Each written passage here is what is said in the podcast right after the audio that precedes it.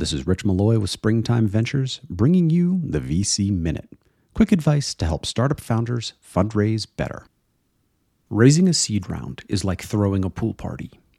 No single investor has enough capital to take the whole round.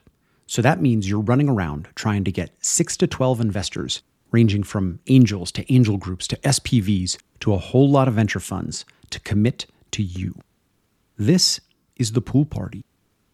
Worse, it's like a high school pool party where the peer pressure is so thick you could cut it with a knife.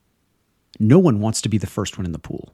So everyone's standing around wondering is anyone else going to get in the pool? Are you going to get in the pool?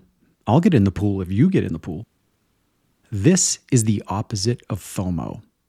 This is FOLS, fear of looking stupid. What if I jump in and no one else does? Now I look stupid. Your job as a founder on the fundraising trail is to throw the hottest pool party. First, people need to know there's a party. Second, they need to know the cool kids are coming to the party. Third, they need to know that other people are getting in the pool. Finally, ultimately, you need to push them in.